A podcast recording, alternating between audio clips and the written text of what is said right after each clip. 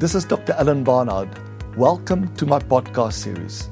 Impossible unless.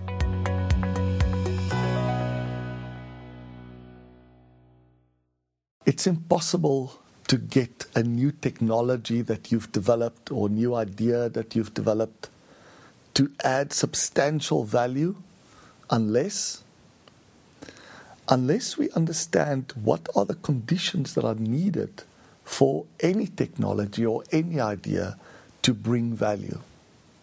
What are these conditions? There are two conditions. The first one a technology can bring value if and only if it can diminish a limitation. So, if you want to make sure that your technology or idea can bring value, go and check what limitation does it diminish for the user. It's not what problem it solves, it's what limitation it diminishes for that user. That's a way of ensuring that a technology can bring value. But that, as per the message that Dr. Eli Goldratt gave, is necessary but not sufficient to bring value. The fact that the technology can diminish a limitation, can allow it to bring value, it doesn't mean it will. What will ensure it will? Well, he reminded us that before the technology existed, we developed some kind of coping mechanism to live without that technology. So we developed some rules to live without the technology, with that limitation. And unless we change those old rules that acknowledge the limitation, it would be as if the limitation still exists. I want to give two quick examples of this. So think about your business invests in this powerful new IT system called the Enterprise Resource Planning System. And you ask, well, what's the limitation that this technology can diminish? Well, one of the most severe limitations in any business is not having access to all the data when you have to make decisions.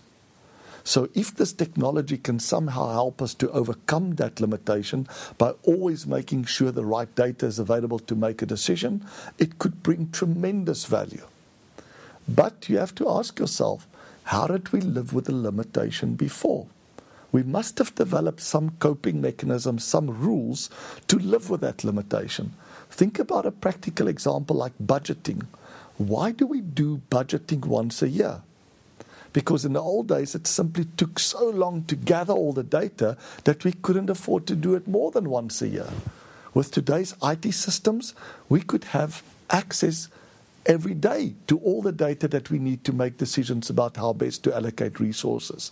And yet, we never changed the rule that acknowledged that previous limitation. We still do budgeting once a year and then we are surprised that we didn't get value from our IT system. I want to bring another example quite close to my heart. We have done a lot of work with an institute that is dealing with children with autism. And what has been fascinating about this to see how this same principle also applies to behavioral therapy.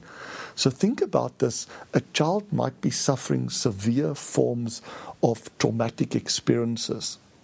Um, it's the kind of things that a typical two year old, they will get upset, they will start screaming or make some kind of behavior. So this child will go through therapy and they will hopefully get the right therapy to dramatically reduce these type of tantrums, for example. But how did the parents previously live with this issue, with this limitation?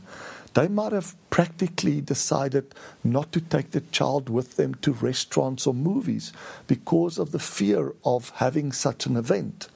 To try not just to protect the child, but in some form also to protect themselves from being embarrassed. Now, the question is if these behavioral therapy sessions really work, it's dramatically reducing the incidence, but they never change the old rule of not taking this child with them out to the movies, out to restaurants. For that child, it would be as if that limitation still exists.